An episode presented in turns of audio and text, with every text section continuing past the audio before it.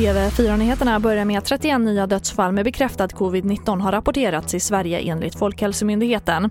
Och därmed har totalt 5 969 smittade avlidit i landet. Och nu försöker man bromsa smittspridningen på regionnivå, säger statsepidemiolog Anders Tegnell. Och därför införs striktare lokala restriktioner nu också i Hallands, Örebro och Jönköpings län. Och tidigare idag höll ju statsminister Stefan Löfven presskonferens där han bland annat meddelade att det införs begränsningar kring att max åtta personer får sitta vid samma bord på kaféer och restauranger. Och mer från presskonferensen med Stefan Löfven och Folkhälsomyndigheten kan du se på tv4.se.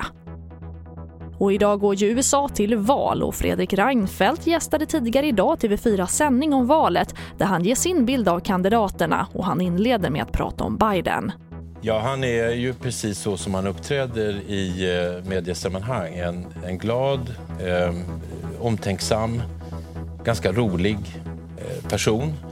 Ska man säga någonting om hans politiska gärning så är ju han till skillnad från Trump som alltid hävdar att han har rätt och har haft rätt så har ju Biden snarare haft tendensen att ständigt ändra sig och be om ursäkt. Så att de är ju enormt olika får man säga också i sin, sin personliga touch till politiken.